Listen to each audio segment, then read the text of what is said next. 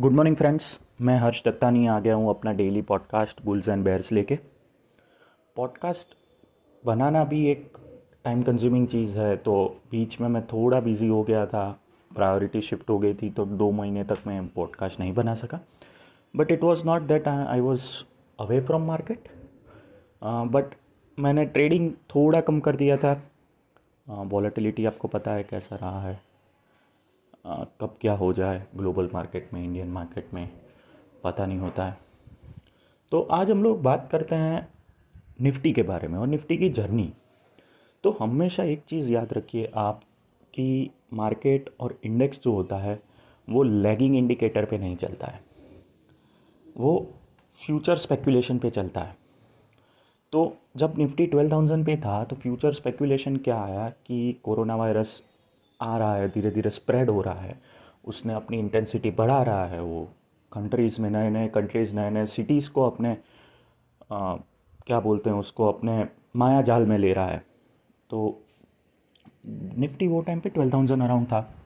तो उसने देखा कि इससे इकोनॉमी इम्पेक्ट होने लगे हैं लॉकडाउन आने लगा है स्लोली स्लोली बिजनेसेस को हर्ट होने लगा है एविएशन सेक्टर टूरिज़्म सेक्टर जो बर्बाद होने के तक कगार पे पहुँच गए थे। तो वहाँ से निफ्टी ने डिप मारा।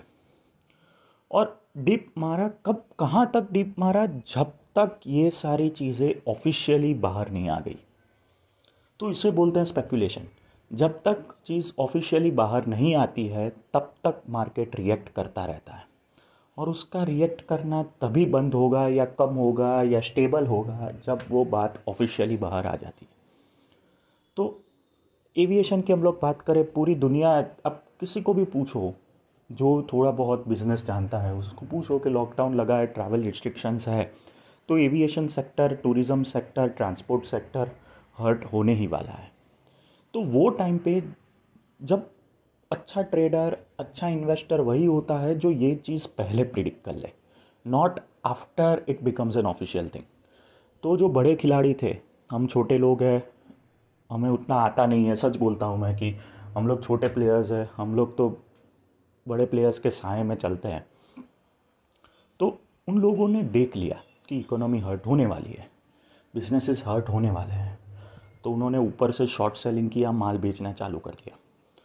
बट रिटेलर्स रिटेलर्स अभी भी खाब देख के बैठे हैं कि सेवन थाउज़ेंड फाइव हंड्रेड वापस आएगा। अरे मेरे भाई सेवन थाउज़ेंड फाइव हंड्रेड रातों रात नहीं आया था। उसके लिए इतना बड़ा पेंडेमिक क्रिएट हुआ नेचुरल या आर्टिफिशियल वो एक अलग बात है बट एक पेंडेमिक हुआ। उसके बाद बिज़नेस इज़ हर्ट हुआ। तब जाके सेवन थाउज़ेंड फाइव हंड्रेड आया। आज जब निफ्टी ऑल टाइम हाई के नज़दीक है और हम सपने देख रहे हैं कि वापस सेवन थाउज़ेंड फाइव हंड्रेड आएगा। अरे भाई, क्यों आएगा? तुम्हारे पास पेंडेमिक है उतना? उतने स्केल पे चीज़ होने लगी है? हाँ। दूसरी साइड से बेर से आर्ग्यूमेंट आ रही है कि सेकंड वेव है। चलो सेकंड वेव है। बट आप ये तो सोचिए, जब फ़र्स्ट वेव था, तब पूरे दुनिया के लिए, सब गवर्नमेंट्स के लिए, सब बिजनेसेस के लिए ये पहली बार था। तो इतना बड़ा इम्पैक्ट होना स्वाभाविक चीज़ है। बट सेकेंड टाइम कुछ तो सीखा होगा। बिजनेसिस ने सीखा है गवर्नमेंट ने सीखा है हेल्थ सेक्टर ने सीखा है। तो सेकेंड वेव का उतना बड़ा इम्पैक्ट नहीं आ सकता इकोनॉमी पे, ऐसा मुझे लग रहा है। मैं इकोनॉमिस्ट नहीं हूँ बट मैं ऐसा सोच सकता हूँ। तो मैं अपना व्यूज़ शेयर कर रहा हूँ। अब निफ्टी कहाँ जाके रुकेगा? कब क्या रिवर्सल होगा, ये पता नहीं है, क्योंकि ऑल टाइम हाई पे तो एक स्टॉप लगता ही है ऑब्वियसली तो अभी यहाँ से समझो कि तीन सौ, साढ़े तीन सौ पॉइंट की दूरी पे है। और यूएस इलेक्शन में भी बहुत सारे स्पेकुलेशन आ रहे थे कि ये जीता ट्रंप हारेगा तो मार्केट गिरेगा बिडेन जीतेगा तो मार्केट गिरेगा बढ़े बढ़ेगा। वो देखो, दो चीज़ है। जब तक स्टेबल गवर्नमेंट बनती है मार्केट हमेशा ऊपर जाता है। मार्केट को स्टेबल गवर्नमेंट पसंद है जो रिफॉर्म्स ला सके, जो डेवलपमेंट करा सके, किसी के भी गवर्नमेंट हो उससे उतना फ़र्क नहीं पड़ता। हाँ एक आध दिन का शॉर्ट इम्पैक्ट होगा, एक वीक का। बट स्टेबल गवर्नमेंट मार्केट को हमेशा पसंद है।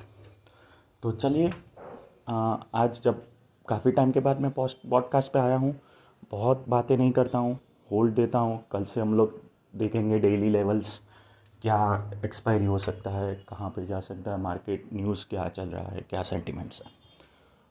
Okay have a safe day take care Monday मिलता है. Thank you